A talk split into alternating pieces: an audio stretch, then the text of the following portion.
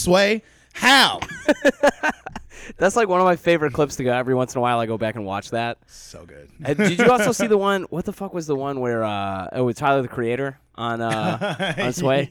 yeah. Oh my god. I feel like it's so funny too. Sway's come such a long way from being like the the dude that was like covering the X Games for MTV. Yeah, right? And he was he- like the safe black dude. like co- yeah, he was, totally was, and he would like cover. He was like the third go to after like two other white dudes on Yep. on uh, on fucking uh, Total Request Live. Oh yeah, he was the dude they like stuck outside and Yeah, shit. yeah, they're like He's Carson and Dave could not be here, so here's Sway. Here's Sway slightly annoyed outside with 13 year old girls. He's like, bruh, I'm out Oh my here, God. Times Square, um, with Rachel. Um, this is the fourth Rachel I've met today. Uh, They were all. I feel like I feel like late '90s. It was all Rachel's. it was all Rachel's. or yeah. Kelly's.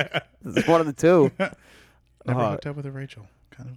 I've never hooked up with a Rachel. Yeah, I feel like as many Rachels are out there. As there are out there, statistically, it should have happened by now. Yeah, it should absolutely happen. I guess I, don't- I mean that just means we're doing something. I, I was just doing. It's not Rachel's fault. Rachel, it's not your fault. I just haven't found you. That sounds very creepy. Um, but that's also probably why I've never hooked up with a Rachel. So there's that. That's because if you ever meet one, you're like, I found you, I think we figured. Yeah, I think we figured it out. dude. Uh, the Madness Continues podcast here with Curtis Shaw Flagg from uh from from the Laugh Factory, Chicago. Um, I said that too loud. I'm already blowing out my audience's ears on this thing. Um, how's it going, man? This has been a little t- while in the making. We've yeah, had like a we've few. definitely gone back and forth. I sent a bunch of, hey, bro, I owe you ones. Yeah, well, it's, I, I'm glad we finally got to do it. I uh, yeah, I've been meaning. I was been meaning to talk to you for a little while because uh, you know I've been kind of making the rounds and stuff, and I wanted to get into talking about the Laugh Factory. And you've been here for a while now, and it's funny because like, I you and I know each other, but like we don't. I we've never really like hung out. yeah, that- And, like- what the heck is up with that? You know what? That that also is my fault. Yeah. I know, Today is just me just making amends. The first step, you know, in my 12 step process of realizing I'm a jerk is, uh, yeah, just really admitting that I am. I mean, there are no good me. people in comedy. Busy schedule. I say that for everything though. My girlfriend always fucking kind of gets on me, but Well, you are you do kind of have a busy schedule because I feel like you're. You, not only do I see you obviously here every time I'm here, but I feel like, and we I should say we're recording this in the the second floor, the upper floor Yes, VIP section, bowels of the the, the factory. deep into the Laugh Factory in Literally Chicago. in a spot that no one sits in, but it's super cool. it's a cool spot, and it's funny because you can't see the stage at all here. There's a table here too. Like why? It's just like I feel like a lot this, of visuals for this. I kind of feel like this is where they off with. imagine com- comedians like would be hanging out at, but there's just nobody. Everybody's just downstairs getting at the bar. Yeah. Or people who are late to a sold out show. This is yeah, or people who were late to a sold out show, basically. Uh, that we ever sell out shows. Uh, social shows sell out. Yeah, yeah. I'm, I mean, I'm being facetious, but you know, it's definitely we we we've done well. I've been here since 2012. Started as an intern, Yeah. uh, social media intern. Wrote Jamie a contract that he never signed, but I'm still here, and it's really kind of like worked my way up. I guess like I was also doing comedy at the time. I thought I was gonna do comedy. That was probably the dumbest thing, but through that, I also gained like a huge appreciation for what it takes To do comedy? comedy, you Yeah. know, because everyone thinks that they can be a comedian, but you know, very few. Number one, has what it takes to be a comedian, or are willing to put in the work that is necessary to become, you know, a successful comedian, working comedian, um, whatever class of comedian you want to like, you know, Yeah, yeah, wherever you want to aspire to. at. Yeah. What um, I, that's actually interesting. Why? How did you get into comedy, and then how did you how did you how did you decide you wanted to get into the world of comedy? I mean, I've always been a huge fan of stand up. I mean, I probably at this point listen to stand up more than I do music. It's always been kind of like a 50-50 thing. Sure. Watching comedians and listening to, you know, stand up albums and, you know, but there wasn't necessarily an opportunity um, to be a part of it. Um, I went to college as a biology major. Oh, yeah, Um, really? Came I hear here. I worked for Fermi Lab. Yeah, you had Um, like a legit ass job, man. Yeah, well, it was legit until the government cut funding for the program. Oh, that I mean, was a yeah, part good of. point. And, yeah, Good you ain't making money doing that shit anymore, it's kind of hard. And also, no one's hiring for Thanks, what I you know, went to school for. yeah. Um, So it was a lot of self reflection. So wait, you went to school for biology. What was your focus? uh, bioinformatics. Yeah, What? So it was like software engineering for you know like for different like biological platforms and, and processes. So Fermilab was doing you know what the it fuck are you a- doing here, Chris? Like, I feel like you're like you used to work for. I had no idea you used to work for Fermi yeah, Labs. It's yeah, it's Fermi Labs of the famous like 1960s Fermi Labs yeah, that created. CERN, CERN yeah. governed. Um, they were doing neutrino testing. So Fermilab is actually the second largest uh, like new neutrino testing facility like outside of Japan. What? and there was like a huge nuclear meltdown some years ago, maybe like seven, eight years ago. Um, and so all of the all of the testing was kind of in flux.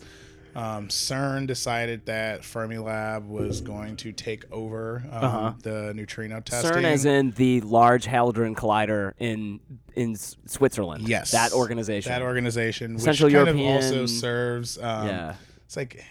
something how do you say it? organization. Yeah. I've always just called it. CERN. I'm glad Yeah. no one's ever really Right, kind I of just- checked me on that. Um, I mean, I, I don't really know. was, I couldn't finish it. Since they stopped writing paychecks, I could give a fuck. Um, they decided that you know Fermilab was was going to be the destination because it was the second largest facility in the world. Sure. Um, so I joined on as like an entry level research analyst team.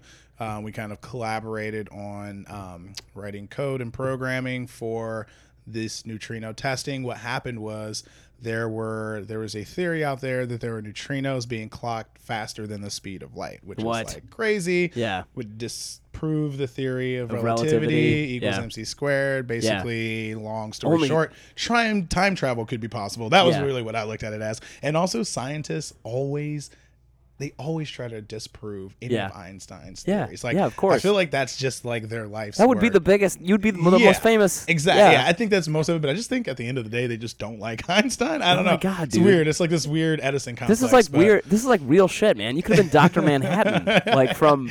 I was I was far from that shit. I was just one of like thirty I'm studying neutrinos, level which travel faster than light, Fast, faster than what you would perceive as time. Yeah, I always do the thing of you know like I hit a wall and it's like you know E equals MC squared is in layman saying that like my hand can't pass through Yeah. this mass because of the fact that you know one mass can't pass through you know Another. an equal or greater. Um, Yeah. So yeah, we were doing we were doing a bunch of testing there for about I don't know four months. Okay, so you, so all right, so you're. Well, hold on a second. So your degree's in bioinformatics, but you were studying essentially physics. Yes. I mean, you were researching. Well, physics. I was researching physics with a bio because it was a software Yeah. engineering degree. Got so it. like, Okay, got it. really, I could just and you're I programming computers that are essentially like running sophisticated programs tracking the things that essentially Fermi Labs is testing, Yes. basically. in a very minute kind of like uh, speculum in the kind of the bigger the in the bigger Sure. picture we are a very small Yeah. entity there was a lot of other like software engineers Got and it. computer programmers Because I just wanted, I almost for- wanted to really nerd out on like physics shit right now. I wanted to be like, okay, well, did because if you're t- dealing with like potentially the concept that something could travel faster than light, hence back in time, well, then like this, it, do I wanted to talk about su- things like tachyon particles or like do these things exist? yeah i mean subatomic particles this podcast could probably start over again and we can get on a better page but it, but but ultimately yes that that was what it was but where we come in and where like you know you need 30 research analysts is because the margin of error is so so so small Uh-huh. and you're talking about tens of thousands of tens of seconds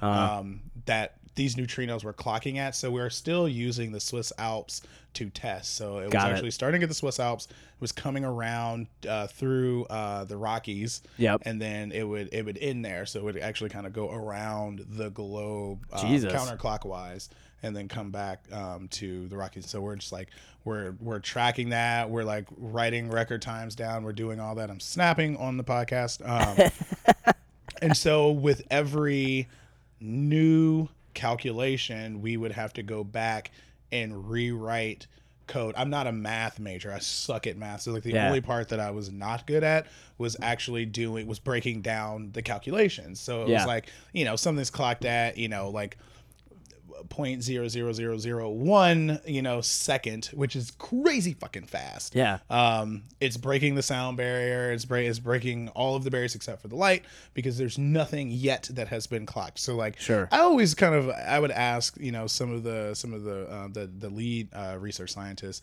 who always talk to us like we were dumb as shit, but in comparison we were.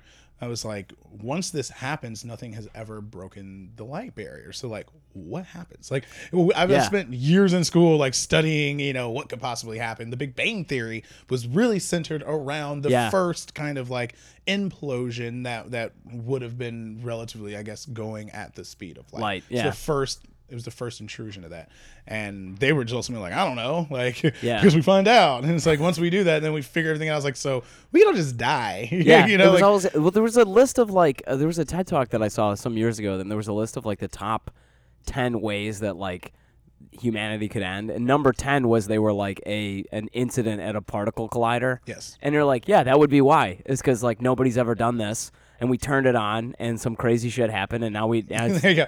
There we go. Most, Nobody most, has any like idea. espionage movies where the bad guy has like a subatomic you know particle and they're gonna like detonate it. It always breaks down to about that. Something just as finite as an atom and splitting that atom could be more devastating than Yeah. like any.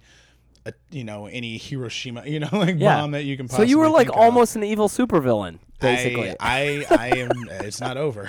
My story is not written in the least bit.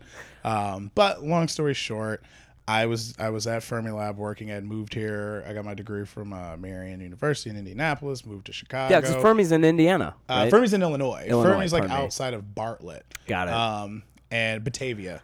Got actually. it. It's I knew it was out there Yeah somewhere. Yeah. but it's near Bartlett in Batavia. Um, and so yeah, they cut funding for for this particular program that I was working on.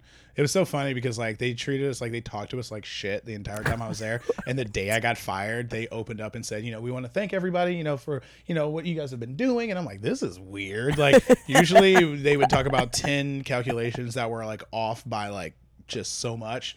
And then we would get shat on as as the programmers and then the research analysts would get shat on for not being able to correct the problem and bring it back to us. And then we could Oh team my build and figure out exactly like how to restructure the code of the program that we were using. Um, How long did like- you do this for? it was a it was about six months. Uh, Okay, it got was it. a six month but the the money ran out three months in and we didn't know and so they were just kind of like skimming by um i also Oh, wasn't no. making much but i was also doing something that was in my field kind Yeah, yeah, yeah. And, and so- honestly, it's kind of cool. yeah, Like, you the- couldn't a- really beat it. And yeah. so they cut the funding and they were like, you know, sayonara, have a good day.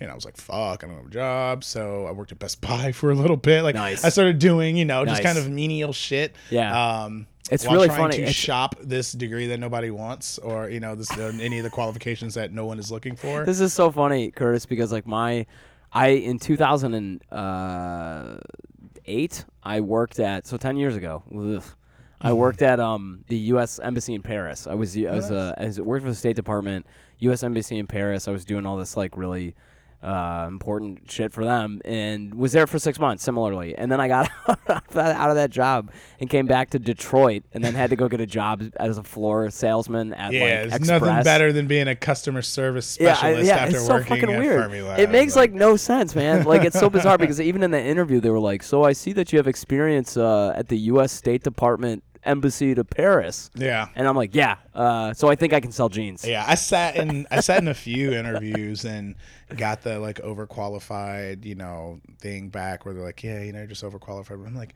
but but isn't that a good thing? Yeah, Like, but I have bills, man. sounds great. You Nobody's getting hired at Best Buy as a career job. Yeah. so they, you know, I I definitely went through that ringer. What ended up happening was I've always been a writer. Like Yeah. I would write jokes. I would just I would just write, and um, I started writing about my time at Fermilab, and like Yeah. then I would I was a big sports fan, so I started writing sports, just like dumb shit, just summarizing games and like breaking down. Was this like? Where were you writing this stuff? literally to myself? Yeah, just like just, a just crazy a, person. Just say in a notebook or like on um, a computer. on, on a computer. I would Yeah. just like word doc it, and Yeah. um, I'll never forget. I wrote this think piece on Johnny Knox, who was uh, he was a rookie at the time. He was actually in the rookie training camp for the Bears, and I just really liked him. I was like, this guy like has something. So I Yeah. wrote Johnny Knox, more than a rookie, and I had it. I started just showing people. I was like, oh, read this that I wrote. You know, like didn't have shit else better to do. I was unemployed. Yeah. And a friend of mine who is also a writer, he was like, you should get into blogging. And I'm like, what the fuck is that? Yeah. And he's like, you know, he's like, it's like, you know, writing articles for like online like news sources. And I was like, oh, it's just like writing articles online. He's like, yeah, I know a guy that, you know, writes for the Tribune. He's a community manager. And so he put me in contact with a guy named Jimmy Greenfield, who was the community manager for Chicago Now, which is um, a Chicago Tribune blog site. Yeah, yeah. And so I submitted it. And I was like, hey, I'd love to contribute. I don't know. I just like writing. I can write about Yeah. anything. Um, and he goes, well, start your own blog site first, build content, and then come back. And so I Yeah. had actually started my own blog site on blogspot.com.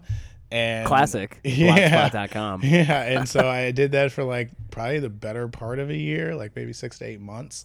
And I had written probably like 30, 40 like blog posts. Oh, and wow.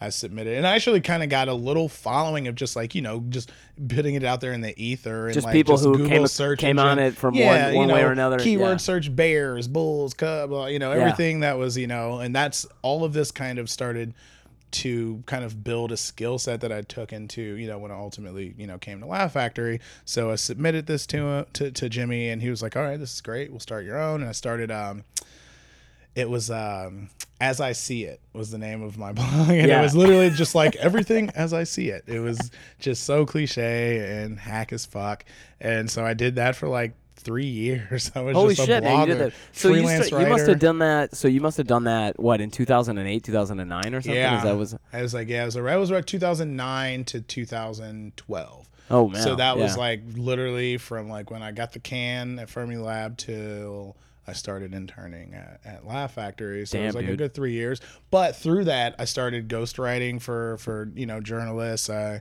you know had a piece I was in Red Eye. Then I started. Um, doing getting freelance gigs so like i wrote for bowling center management magazine which is like a very Oh, niche man. I mean- publication for bowling center owners and like i was getting paid you know off of that and you know paid per click I just can imagine site. the ads in that bowling center magazine for eight track tape players. And like, Yeah. you think it's actually pretty like tech forward. Um, actually, my biggest piece that I wrote for them was implementing Wi-Fi into your bowling center. Oh, yeah, and How man. you know having like kind of that streamlined technology was the Yeah. difference between the old smoky bowling. there you are using that bioinformatics. Yeah, yeah.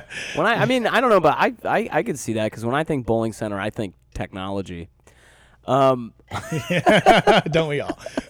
Pulling a tab to get a pack of cigarettes out. Um, so to wrap up this whole like, how did I get here? Um, so for about three years, I wrote for the the blog site, and we were a pretty close knit group. Like, because blogging wasn't that popular yet at the time. Like. Yeah, that was kinda right, journalists yeah. Looked at us like we were just like Yeah. bums, and you know. But what happened was print journalism started to die. yeah, the, the that was right when that was kind of all going on. Yeah, so like I was on the I was on the early end of it, which was nice. I wish I wish I would have gotten paid what people are getting paid now to do it, but like there wasn't a real ROI. It was like okay, you would you know use Google AdWords and things to like get clicks to your website, and you get paid per click. So Yep. that's where the whole marketing side came from. Because I was like, Got it. okay, I have to like brand myself as like a writer. So oh, I keywords, have to get people to come and like yeah, check this search out. engine and optimization. really, and, and still, yeah, and in 2008, 2009, 2010, even into 2012, like all of that was still pretty. That was a just a growing industry of people like that. Yeah. That wasn't a much earlier than that, and that almost didn't that as a as a job it almost didn't even exist. It still doesn't. I mean, uh, only in the sense of like you know there is money to be had out there. Yeah. it's the same with stand up comedy. It's like, oh, yeah, okay, that's a career. Like, Yeah. how far can you get on it? Like you're really you're you're an independent contractor. You know, you're Yeah. freely. You're always a freelance writer unless there was a there was a period in time where there was a website called AOL Fan House, and AOL Fan House became like one of like the bigger. This is before like Yahoo Sports got big and all like ESPN.com really started like Yep. doing you know articles and you know posts and really becoming like AOL. a very like news centric website.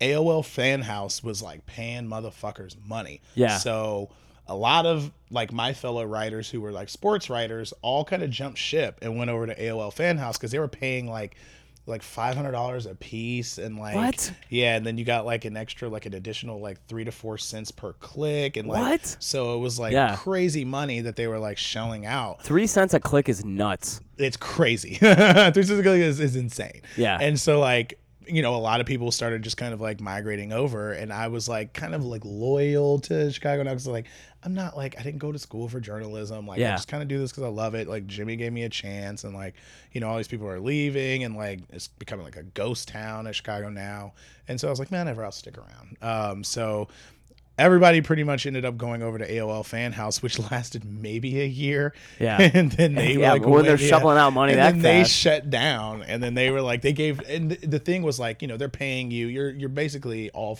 like independent contractors, freelance writers. So like, Yep. you're not under any specific contract. You just as much as you contribute, as much as you get back. So once they like ended up folding. Everyone just just like out of a job, a job with air quotes per se, and so they're like, "Fuck! Like, what do we do?" And so like at that point in time, I was like trying to figure out what else I wanted to do. I was like, I can't do this forever. Like I wanted to start like a writing firm that I like was I Yeah, would, like a copywriting house or something. Yeah, that I would Yeah, like yeah. start like leasing writers out to people who needed things. And I was like, well, I need to go to school for that. Do I need to go back to school? So I was like in this like personal dilemma. But the the group of writers that we had were pretty close knit, and so we'd all go out and meet for beers and talk.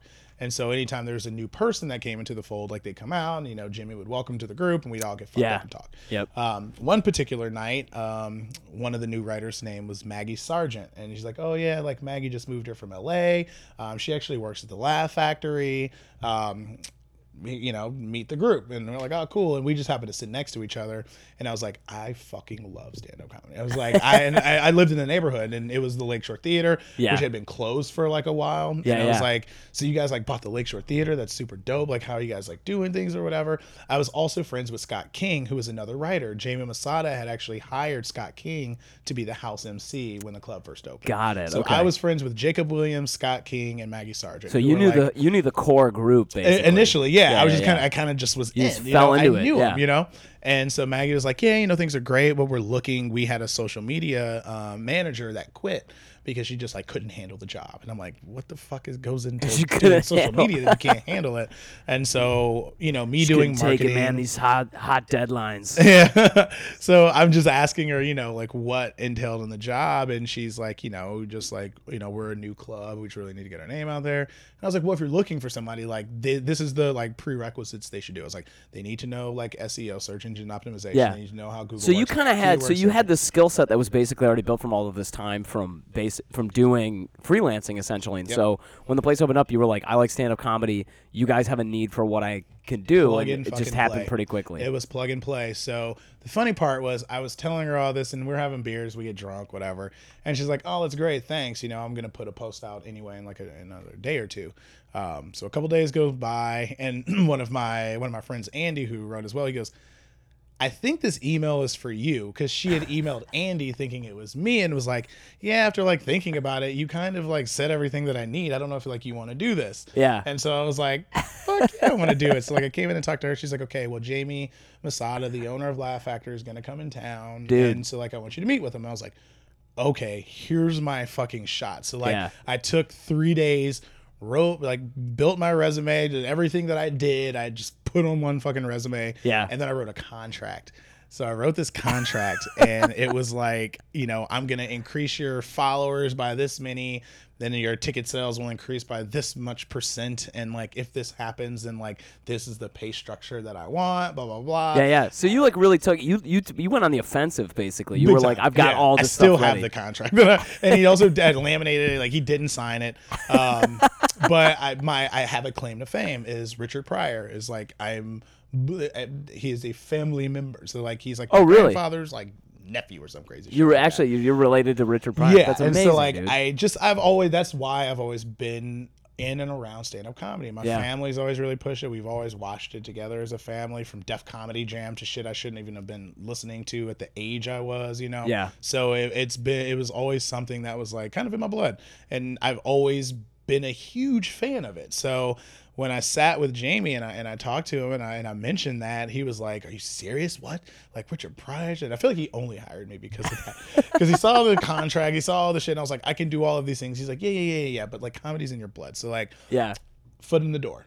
Um, so then I was here every fucking. That sounds the like that lines up with so many stories I've heard of Jamie Masada. It's just Yeah, like oh, he's yeah. just kind of like, happen, yeah. no, but comedy's for you. yeah, exactly. also, him not signing the contract was very Jamie. That's just yeah, that Um, feels very real to me. So I, I started, you know, kind of my journey, and I was here every fucking night. You know, just up here in the corner of the balcony. Actually, I had my laptop and a camera, and I go down and take pictures of the comics. I was like, everything needs to be live tweeted. I was like, Yeah. people need to know what's going on here, so then it builds some sort of buzz, and they'll come in. Yeah, yeah. Um, so I live tweet all the comics. I would paraphrase some jokes. Drew Michael was the first person to, to get on me about paraphrasing a joke. Actually, he's like, "Yeah, take that shit down. That's not even what I said." Yeah. And I was like, oh, good boy, good boy, good boy."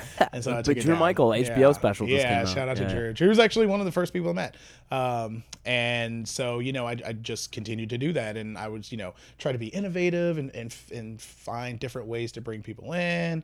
I go out to festivals and whatever and pass out tickets wearing a laugh actor hat. Yeah, so you like, like you hit it 110 ten percent, man. Yeah, for yeah. Laugh Factory, and you know, I once I was here, day Why one. Why did you take to it that uh, that hard? Like, why did you? What was it about? it was. I, I feel like I just knew that this was going. That this was it. I was Yeah. like, this is what I need. This is what I should be doing. Got it. Um, and like I said, as much as I was a huge fan of stand-up comedy, I had never envisioned myself being in the industry. Mm. But once I was there, and it was also because I'd never been anywhere near or around the industry. You know, Got I'd it. go to shows, Yeah. Watch it on TV, I'd watch it, you know, listen to albums, but like, yeah, but there's a difference. Yeah, I, I get it. There's a difference between being in in and around it and then watching it. exactly, like I was comedy adjacent, but I was never in in it. You know, Yeah, so yeah. You were you were you you were appreciating the sausage rather than being in the factory. Exactly, and but so once I saw how the sausage was made, I was like, I You were like, I need this fucking, and motherfucking I'm, sausage. I'm a fucking, I'm, I'm gonna own a delicatessen when it's over with. Um, so yeah, man, dude, I just, I really just kind of like fucking feet to the fire and, and grinded, and the more, also mind you, I was doing stand up.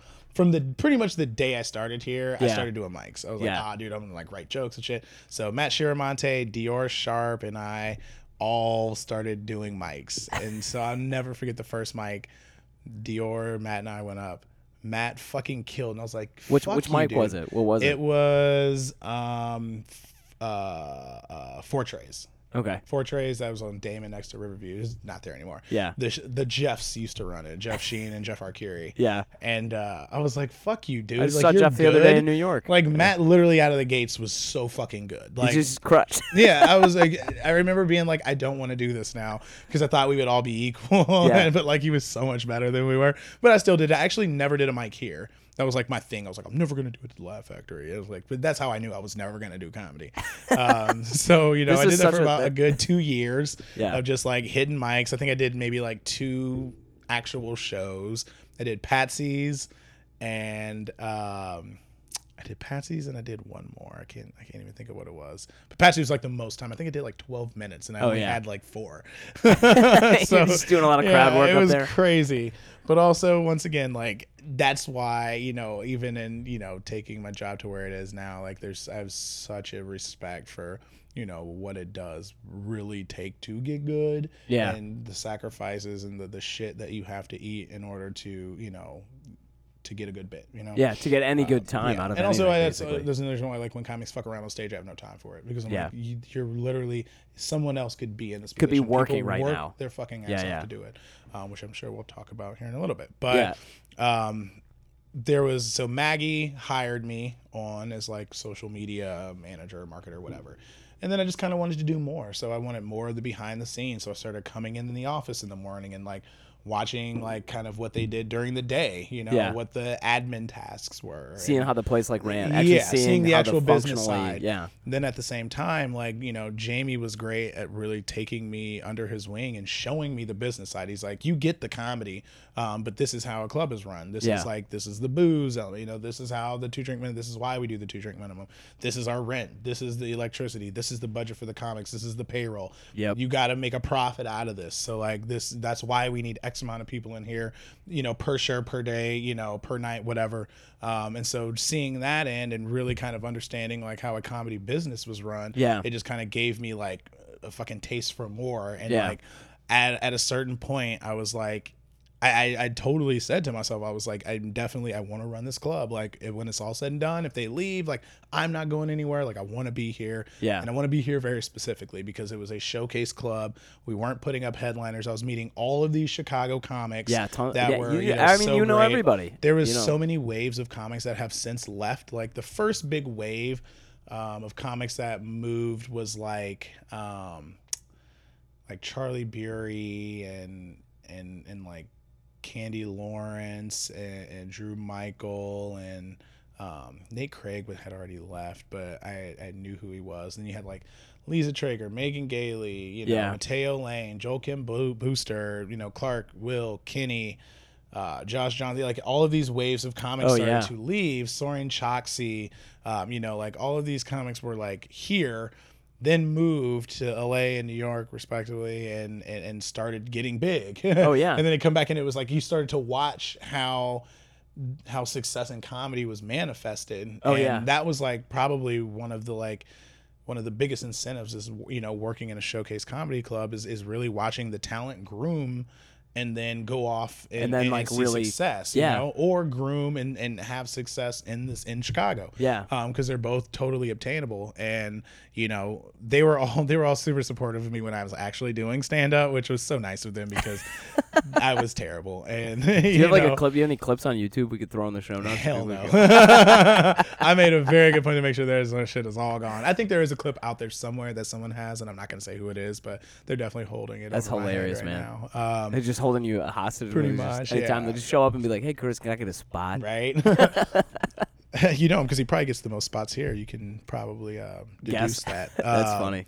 But you know, comics like Liza Treyger, Megan Gailey, Soren Chaxi, which is so funny. I was just at Montreal this past weekend. Oh, yeah. And Liza and Megan are there. They're fucking stars. Yeah. Like I went to New York and I watched Liza flip the comedy cellar. Hannibal walked in. This motherfucker walked in. This motherfucker walked in. But Lisa flipped it. You know, Yeah. I'm like crying because I'm so fucking like I'm like I can't. Well, there's kind of a. It's funny, man, because come. like I um I want to talk about a handful of other stuff too about related to running the club and and audiences coming out here and wh- why people go see live comedy and, uh, and all of this. But like I'm I'm fascinated because I've noticed this too. Like there's a you know having gone out. Uh, I mean I've been based in Chicago for three years. I've done stand up for a long time, but like going out a lot lately to New York and L.A. I was just in New York a couple weeks ago, and um and saw Jeff Arcuri run into Josh Johnson. Yeah. Like see all these guys around, and it's funny. I was in L.A. at the comedy store last year and ran into the Puterbaugh sisters. Yes, the Um, Puterbaugh sisters. The Puterbaugh sisters were another, you know, a couple gals, you know, that Yeah. are fucking amazing. They're hilarious. We're super supportive and have always been just the most talented. You know, they do something that was that that has that was so big, fucking decades ago. And they put such a modern twist on it. They're like, you know, like our generations, you know, kind of like duo, but they're sisters. Yeah, like, yeah. they're so amazing and you know when they left i was like oh no like we lost our you know like or what- we lost one of our best you know and they go out to la and they're they're killing it Yeah, and they're doing all kinds of. Um, Sh- I mean, and it's fa- fascinating to me because I think that there really is a rigor to a lot of Chicago your mouth. comedy. What did you say? i said watch your mouth said. Yeah, Sorry. there's. Fault. Okay, i get triggered Uh, well, there's a lot of there's a difficulty in Chicago comedy that forces uh, people to really focus on joke writing and to focus on, and I think part of it a little bit is that the community here is slightly insular, like that. There's really only, I mean, there's a lot of independent shows, but there's really only, you know, a handful of clubs. This is one of them. And if you want to get into front of a real audience, you have to fucking you have to really be tight. Like you got to tighten your game up. You got to get on a show. You have to like, and I think that there's a lot of people who are climbing, and I don't know this for certain uh, because obviously I haven't come up in either of these communities, but there's a lot of people I think are New York or LA who don't necessarily like they move there and they never have to go through that level of rigor. That like coming to Chicago is a difficult, like it's a difficult ladder to climb and to get into the into the group because it's it's it's a lot of talent that's really trying to work itself out. i agree um I also haven't come up in those scenes, so it's it, it's really Yeah, kind it's of hard- hard, to do. you compare know, notes, kind right? of a comparison. But with what what I will say is that I wrote down a list of. Let's see if I can do it here. I wrote down a list of comics that are just like bookable. You know, just Yeah. like comics that are good. Yep. Um, off the top of my head, Yep. this was just like I'm just gonna let it fly, you know. And my list got to like about like a hundred before I was like, okay, like I ran out of like just like Just know, from you just did this like the other day. top of my head, yeah, Yeah. like a, like a week and a half ago. Yeah, These are all just people who live in Chicago, Who you're like, who can I 'em put up. up and Yeah. give five minutes to and would do well. Yeah. And so, you know, everyone comes with like, man, like, what do I got to do to get in? What do I got to do? And it's like, just be fucking different and be funny. Be funny is like the most cliche bullshit that you're ever going to hear. Yeah. But when you see comics like Joe McMahon, who has just really kind of been here as a regular for the past year max. Yeah. You know, I was Yeah, talking yeah. to him, you know, when we're in Montreal because he's a new face now, Yeah. you know? And it's like he he he said things that kind of put it all in in perspective as of someone who has kind of like went through the grind and done it doesn't matter how many fucking years you've been doing comedy doesn't matter how many other clubs you're in with it doesn't matter none of that matters every club is different and unique unless it's a chain you know Yeah. like i'm in the hilarities on the east coast i could do the hilarities on the west coast like that's fine Yep. um, but in Chicago, it's different, man. There's like so many comics that are totally capable. Yeah. Um, and they're all fighting for like the same kind of piece of the pie. Yeah. How do you Um, stand out? Yeah, that I mean that's such a good point, man. Like how do you how because you have to really figure out what your voice is and how that's different. there's so many people. different ways of really kind of getting and achieving the success, the, suc- the success that you want in Chicago. There are plenty of opportunities to go up. There's two to three times more showcases that you can do on a given week than you can in New York and LA. Ask comics who have moved there. Um, there's so many chances to get up in due time between showcases and open mics in Chicago. Um, so if you're not doing that, if you're not doing two to three, if you're not doing, if you're not going up at least twice a, a night, Yeah. then you are not maximizing your potential. And also, there are comics who are lapping you. Oh, yeah. So you have comics that are doing two to three shows a night, um, and you're talking about seven nights a week, and you're talking about also trying to make money and have a job. And so whatever your whatever your day job is, whatever your other obligations, family, there are people who have families, there are people who have kids, and they're still grinding have- it. and they're still fucking doing. it. And sometimes it's to the detriment of their family, and sometimes it's the detriment of their marriage, and it's Yeah. the detriment of their health. But I mean, this is Um, what you're talking about when you're saying sac- sacrifices and watching like what it takes to be. I've it's like, seen it, you know. I've seen, and I've and I've only been in this for a fucking short amount of time, six, seven years, you know. Yeah. Actually, being at Laugh Factory, you know, in the business that way, but just kind of being, like I said, adjacent to comedy for much longer than that. Oh, yeah. Um, and you know, it, it takes so much, and it takes you having a in a, a different unique voice there are specific comics that i will get shit from other comics about you know booking Yeah. and when you really kind of look at it it's like well they have a different voice than you and you sound like about 15 other, Other comics, people you who know are already here. and Yeah. You're in the the difference much- is like they're all much- funny how much crap do you get? I mean, do you catch a lot of flack from people who are? Oh yeah, of course. Yeah. Yeah. I mean, but but I but if I didn't, then I probably would be doing something wrong. You know what I Yeah. mean? Like, and also if they weren't giving me shit, then they would be doing something wrong. You know, Mm-hmm. they're all hungry. They all want to be on stage, and I like that. You Yeah, know, yeah. It's the entitledness that I just don't really feel. I, I get the hunger, and I get Mm. The confidence, and I get the like really wanting to like you know push forward and the perseverance of it all. But it's the entitlement of like I should be there and I should Mm. be doing. There's no, you know what I mean? It's not fair. It's like eh, ain't shit fair. You know what I mean? Like I've Yeah, if you want to Never tell- This is not the right industry. Dude, shout out to all the white comics that, that tell me about you being a minority and you being fucking endangered That species and like- shit not being fair. That's so Fuck funny. you, number one.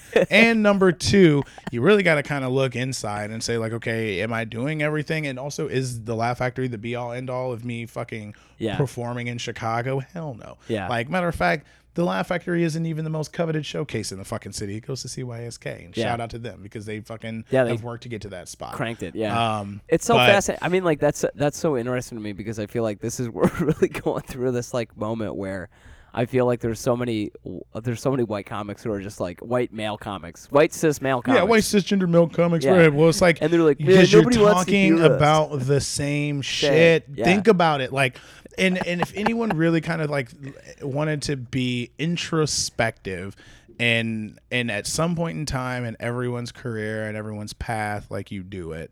Um, you say like, "What am I talking about?" You know, like, Yeah. what am I talking? Like, I think my jokes are funny. You know, people think my jokes are funny, but like, is it transcendent? Yeah, Is what am I it, you doing? Where's this going? What am I doing? Why am I talking about these things? Louis C.K. Everybody loves Bill Burr. Everybody loves Jim. You know, everyone loves these people, but you know, they there's something that they do that that piques your interest and makes them the the creative genius that they become.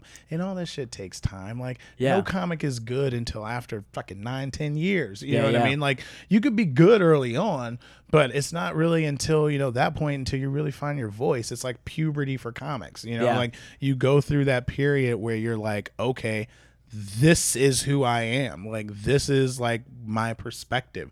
It changes like the fucking like your clothes because Yeah. times change, pop culture changes. Yeah, you develop. I mean, you just develop over time. I think Joe McMahon's a good example of this. Like, I've known Joe for a few years and um, lived with him and Dave Metz eh, for a short amount of time in 2014 in their fucking flop house uh, down, down, down, just down Belmont. And um, it's funny because he really has. I mean, that dude dude has a defined voice. He's got a character that he commits to on stage, and that that and you know who he is. And it's funny because Bert, I interviewed Bert Haas, and Bert really said something very similar, which is he was like, you have to have consistency of voice and consistency of character. And Bert just I, that was actually the next thing I was gonna get into is is consistency because you know you can say, man, dude, like you know you weren't here when I like crushed or like you know I do better with more than five minutes. It- when your number's called, it's fucking call, bro. Like. And uh, let's say you're hanging out at the bar and a comic is late. We got to stretch. You know, we need some extra time. I'm like, hey, can you go do five? Like, you got to be able to do it then. Yeah. Like, not when you got booked Yeah. the two weeks in advance. Like, you got to Yeah. do it every fucking time your number is called, no matter who the fuck is in that crowd, no Yeah. matter if it's two people or 200 people, you got to be consistent. You got to bring it every time. That is the difference between someone who is a regular and someone who is kind of in what I've what I've been told is a uh, oh, uh, is a guest spot purgatory. Yeah. Um, where it's kind of like you're in that mode. You you know you're not getting any more than that, but it's like you're also not showing any more than that. You got to be consistent. Like But that's so real though. Like, and I feel like that's uh, you know, if somebody's like trying to bre- if somebody's trying to break in and they're getting frustrated, that's the that's the secret sauce right there. Is just show the fuck up, do the do the work, and when somebody points to you, you can do the trick. Yes, like that's the only yeah. thing that you. You also have to train yourself. Writing is a discipline. Um, there's a book called the uh, the War of Art that really kind of like Oh, delves that into is- exactly that book is so what, good. Yeah, Steven what that Pressfield. is. Like Brian Morton and I were actually literally just talking because he he he suggests that to to a lot of comedians, especially up and coming comedians, and you know it, it really just kind of trains your brain. Um, to like write, write, write, write, write. Um, it's not about you know kind of like the, the finish line, but it's about you know kind of the process of getting there because it's uh it's it's it's muscle memory. You know, Well, and it's just also like just yeah, else. it's it, you're so right about that. Like it's muscle. I feel like it's muscle memory. I mean, being those stage skills are muscle memory. Writing is muscle memory. Like there's a lot that goes that that that goes into it. And what's weird is that I've noticed is like if you go up a lot, if you go up a lot, and if you write a lot, you not only will you never be able to churn through everything you've written, you'll never be able to like get through all of it on stage. Like you'll never, you'll always have. There's always it's almost always open ended. But the thing that happens is that you you you get better at recognizing w- how to do well in either of those Exactly. circumstances. You just start And things start resonating yeah. with you uh, when you're writing them. You you get moments on stage where you're like, oh, I know exactly what to do right here. And like that stuff just co- just starts coming because it's that's the only way to do it is to start. I mean, like that's it's exactly like anything else. It's like basketball or like football or like riding a you know, bike, you know, yeah. and it's then also the consistency of getting up. That's why I like going to mics and, and eating that that that turd in a smoky room and you know with a with a completely otherwise disengaged audience. It's not about you're you're talking to fucking comics.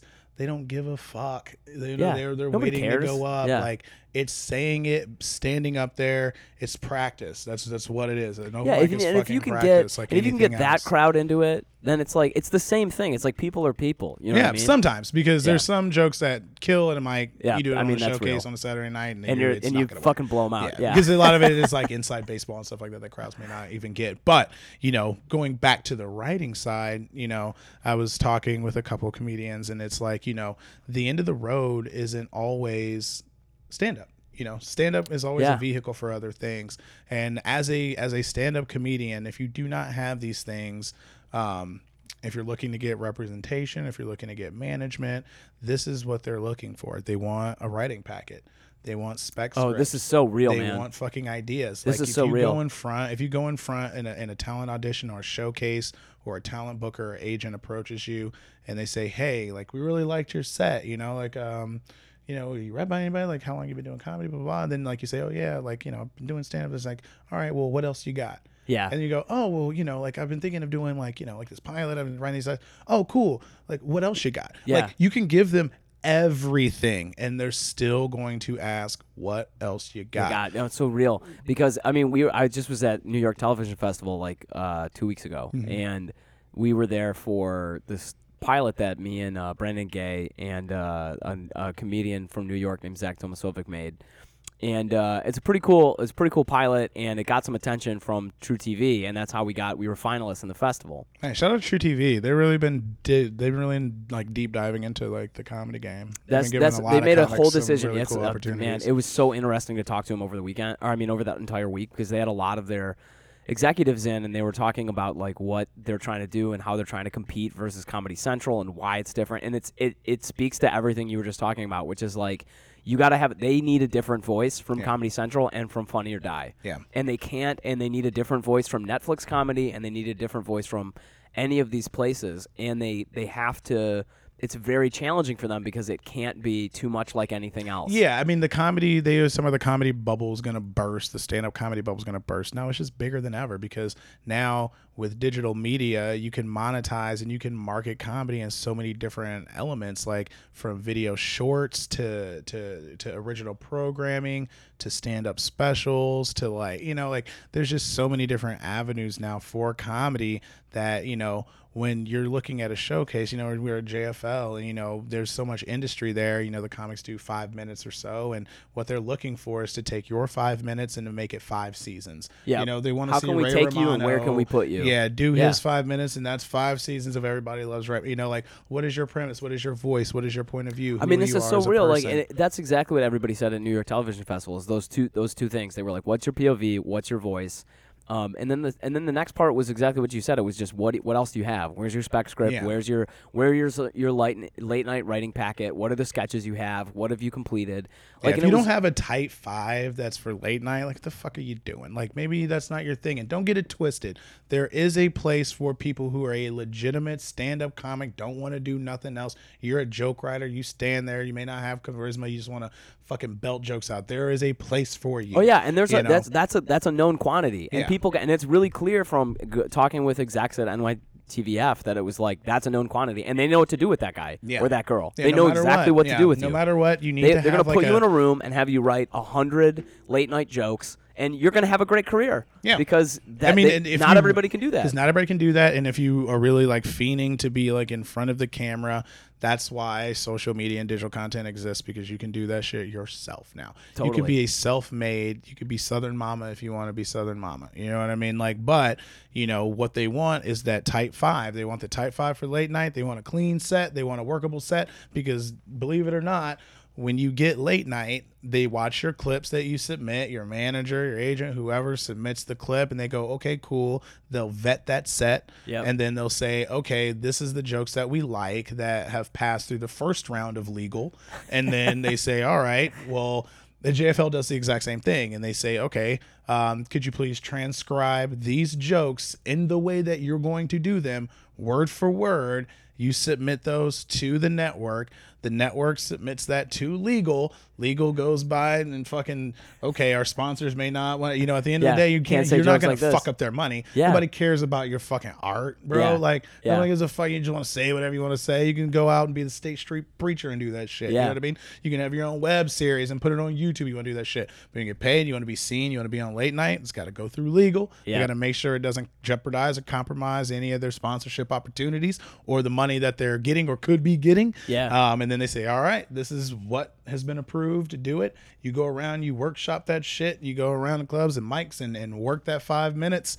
And then, you know, the, the lights come on, the curtain opens, and, you know, You you, gotta get hit to your- do your fucking your comedy. fucking joke, yeah. You know, and then, you know, hopefully that shit translates to the crowd and you know to your peers and to everybody else like oh you had a great set or uh, you know it was whatever and then you know from there it's still work to be done Yeah. because just because you got Conan doesn't mean a fucking thing Yeah. you know if you're I mean, not that's still exactly. working It's I, you know what I mean. Just to to give an example of a guy who grinds it and is still grinding it is. Uh, I was talking with Jeff at like uh, that in New York because he came yeah out to Jeff Arcuri. Arcuri, yeah who got Colbert. And we were, I was like, man, that was so fucking cool, and it was cool. I mean, it was exciting for me. Like I've, I have, I started doing comedy a long time ago. I have friends who've now moved on and gone to LA and stuff, and and gone and been in really cool shit. And like, uh, I decided to go to college, which was a to- was a total mistake. tell me about it but like it was interesting because like I I seeing that group of people move on was cool.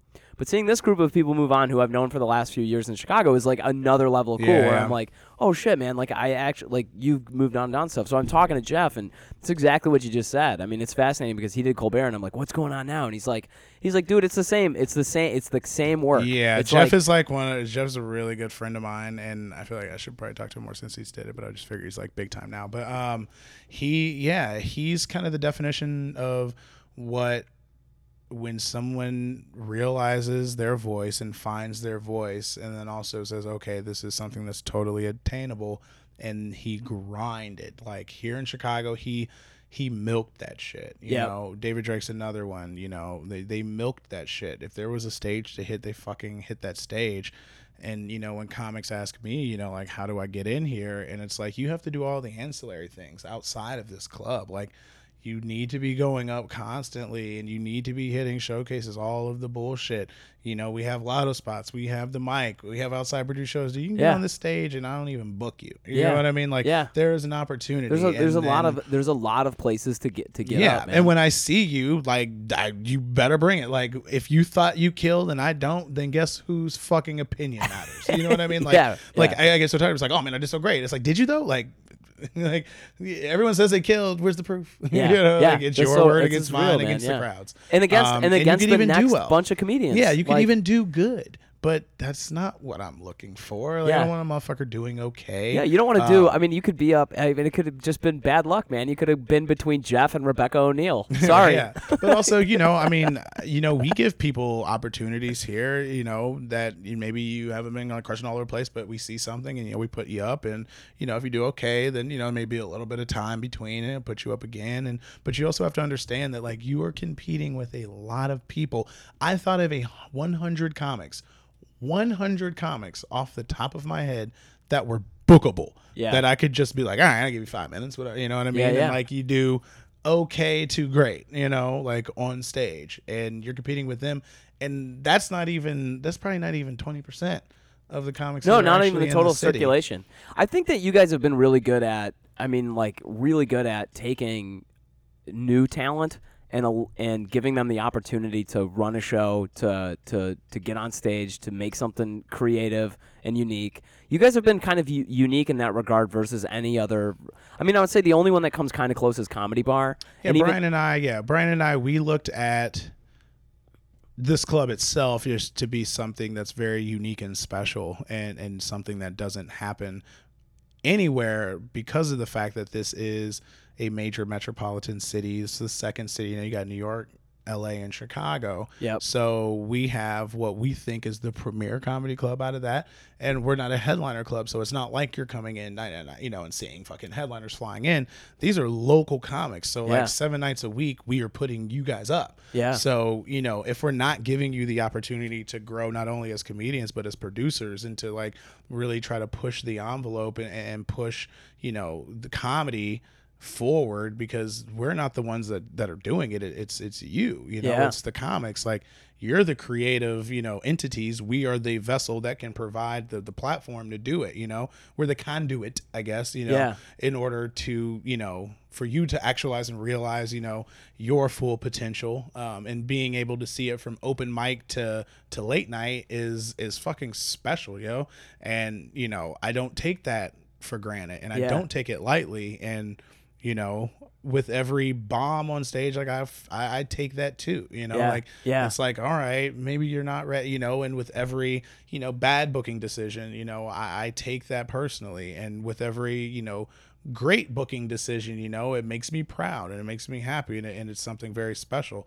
And you know, finding talent that's you know a diamond in the rough and and helping them and grooming them and you know and giving them by grooming them i just mean really giving them the opportunity providing feedback giving them you know suggestions or whatever you know like i can't tell you how to do your set you know Yeah. i ain't a comic anymore and i wasn't a good one when i did it so like you know if there's a tag that i think is funny or whatever you know like i'll throw my two cents in you take it or leave it but that doesn't mean if you don't do what i say then that means you're not getting booked Yeah. it's just me and you know and brian as well trying to help because Yeah. like you guys are our family you know i consider you know stand-up comedy and comedy in chicago is you know that was a community that embraced me um, when i was lost and didn't really know exactly what i wanted to do but i know i wanted to be involved you know and i wanted to to i wanted to contribute i didn't know how and I've kind of found my way Yeah. you know as i started fading more into the background and and do, being more you know on the administrative business end of things um I started seeing these opportunities. Now my goal is to bring industry here. Yeah. You know, to bring industry not only just to Chicago but to the club. Yeah. Like I was in Montreal, I was at JFL and I'm talking to industry and they're telling me about all these comics that, you know, they love to get into the club and do a headliner and I'm like, fuck that.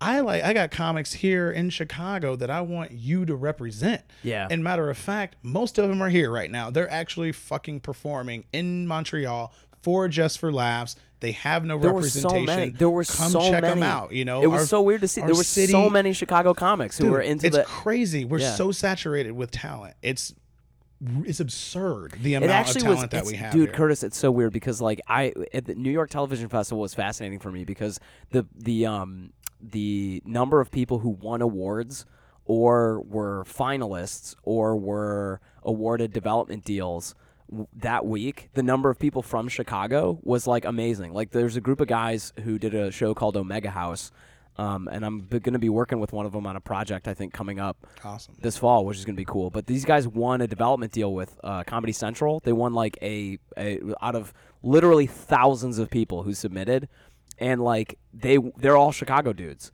And it's funny because like we're talking to the industry there, and we're like, why isn't anybody here? Like it doesn't make any sense that like there's so much talent and there's a big gap between people recognizing it. And it's it's actually weird because there's people who get opportunities for things in New York or LA who are objectively maybe not as as as talented because they haven't gone through the same levels of stuff because the access to opportunity is just a lot higher. Exactly. Yeah. The the availability, the accessibility of of getting like an industry gig or or really just kind of like working within the industry is kind of like it's slim to none here in Chicago. It's only a handful of opportunities that that seem available. Um, you can live in Chicago and, and kind of like work remotely, you know, and do work for in New York and LA and just kind of commute um, as needed. Um, that is a thing, but you know there is too much potential and opportunity and talent here to say the only way to make it is to move. Um, depending on what you depending on what you want to do, um, you may need to move. And and, and Yeah. a lot of times you have to move. Um, I but, think you do right now, but I mean like what you're talking about with getting industry here or getting people here to, to take to take notice. I think it's totally meaningful. I think that there there's and a, it's uh, it's going to take a while. I mean, that's this is nothing that probably won't even happen like within my you know my time on this earth, but or you know not, or my time here at this club, whichever one happens first. your time your way my time on this earth oh, yeah. has like such a weight to it. yeah, right. Before I die, Man, like, these I mean, motherfuckers are never it could be to it could be of health. I can get you know straight bullet. There's a lot of shit that can happen, but you know, as long as I'm here, you know, I'm I will dedicate myself to try to do that because you guys deserve it, and you know, to see the amount you have to kind of almost see things from our eyes. You know, the the amount of talent. Like I went to New Faces. And, and Vincent Bryant and Joe McMahon and the Unrepped Showcase were amazing.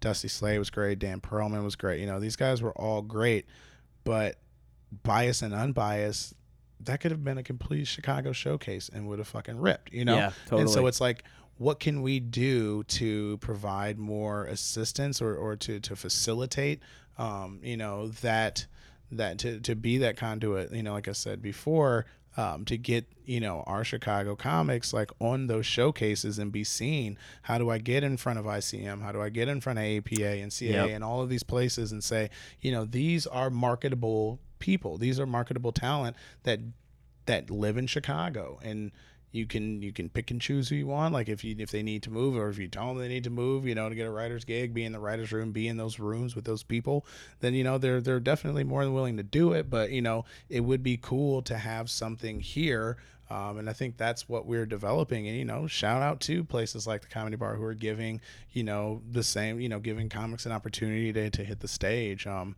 you know, they do something like what we're doing. Um, they they bite a lot of shit that we do. They they copy a lot of shit that we do. But you know, at the end of the day, um, I always give them you know the utmost respect and credit because they're giving comics an opportunity to perform. Yeah. and that's and there's there's never enough opportunity for that. There's enough room in Chicago for for two or three more comedy clubs.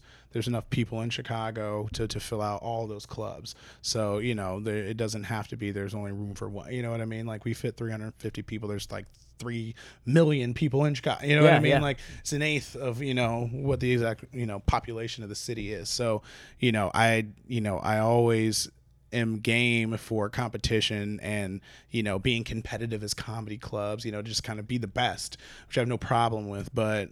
My goal has nothing to do with beating the comedy bar or beating Zanies. Like my goals are 100% influenced by the the talent that we have. I and think it's like doing I, that. I just think that you've what you've been able to do here is so uh, is so amazing because I think that you've created this space that's been so honestly like receptive and it's like and it's it's it's so cool because it's it it really does like every time I've walked in here I felt like I know uh, whether or not I've actually met every comic like I just met uh or re-met I should say um what's his name downstairs Oh, Uh, Kenyon and uh, Alex. yeah, Alex.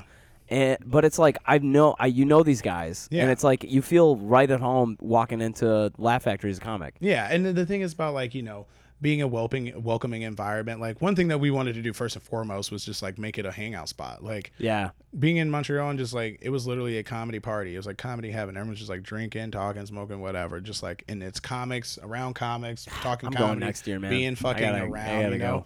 And on any given night, especially like on the weekends and shit, it's so cool to fucking like walk down the stairs and just see fucking comics hanging out. Like, Yeah. Either they came for from a show or about to go to a show or just didn't have a show that night and came and hung out and just like sitting by the bar, fucking chilling and bullshitting. Like that's amazing and like that is organic you can't you can't force that you know what i'm Yep. saying like and then you know people talk about the safe spaces you know you want to have a place where like you know women can feel safe and, and, minorities can feel safe and you know lgbtq LMNOPs I mean, we're right safe. in- you know yeah, like right it, in we're in Boystown also so Yeah. like you know that is another thing like it, it there's no exact science to that shit for sure Well, but you- I mean, especially but you- when every day some new shit seems to come out coming about out, somebody yeah, but it's it's definitely a big thing in the self policing. There's like this whole code of conduct thing that's about to like happen. Um, probably will be announced by the time this podcast comes out.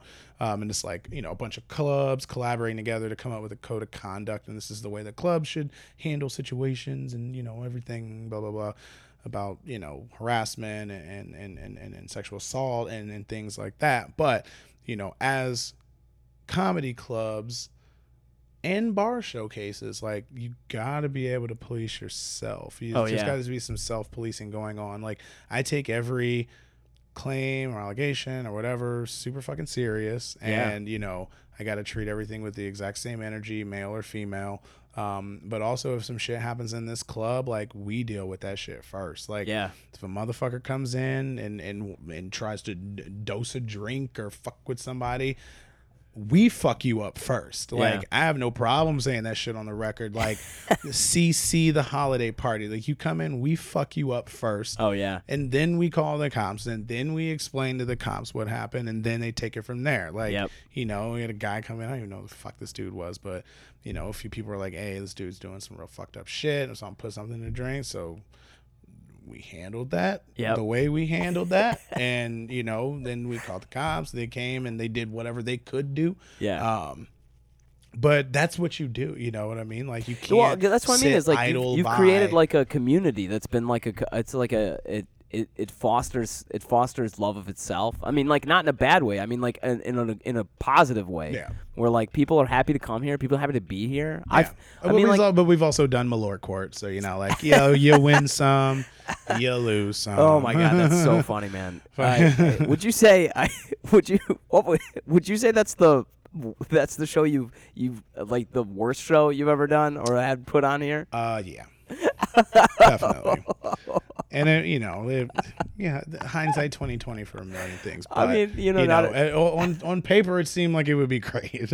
on paper it was like a high risk, high reward show, and and we just didn't get the high reward. I mean, not everything can be uh, a drink date laugh. I guess. Please don't say that. Paul probably listen to this shit. He's like, "Ooh, we got a good show," but you know, but that's that that goes kind of along the lines of you know we take chances, Yeah. and you know without you know if you you miss on the Malort Court, you win on something else, you know, and so it's just being able to take those chances, you know, like because not every club or you know club runner or you know booker is able to do that and so like you know that's something that i will always you know be super appreciative of that you know jamie allows you know brian and myself to to, to take those chances you know Yeah, what man. i mean and like kind of fall on our face but understand that we will not stop and we will continue to work you know day in and day out 24 fucking 7 like my work doesn't stop to the Yeah. detriment of my relationship to a personal life like all of that shit. That's what I was gonna say- yeah, you I was gonna say comedy is always kind of like first and you know i have other endeavors you know like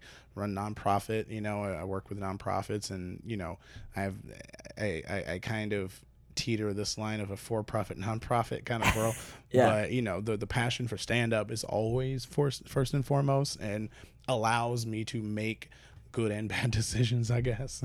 Well, no, that's good, man. And I think like um, I, I was gonna say earlier that your dedication to like uh to to the scene is I think amazing. Because I feel like I would I run into you here, of course, but then I run into you at like other shows every once in a while. I'm like, Yeah, oh, I wish I uh, actually went to more uh, Yeah. to, to as many shows as I used to go to, but we're also open seven nights a week now. So Yeah. it's like at the end of the day, I can go scout other thing, but I also have, Have to to watch be the here. comics here. Yeah, you know, so it's a it's a and Well, like- also have a girlfriend that. I need that I love very much and and will be marrying someday, but I also have to be very present and available to her. Um, yeah, that's my challenge too. Is I feel like I gotta ba- yeah, it's hard to balance that stuff when you get into a relationship. Yeah, but- it's it's definitely there's definitely there's no blueprint for that. You just kind of gotta you Roll gotta with it. know, yeah, know when to hold them, when to fold them. Um, well, hey man, we're running up on time, uh, and I know you got stuff to get into, and people are gonna start showing up here in a little while. yeah, I hear people it- downstairs, right, Yeah, the yeah. rumbles. Oh man, that's a This is uh we're right at the at the mark.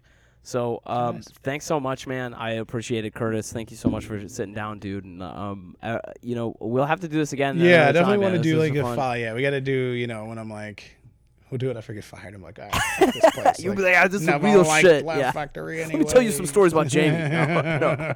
All right, man. Thank you so much, dude. Take it easy. Meanwhile, madness continues. Awesome. Thanks for having me, brother.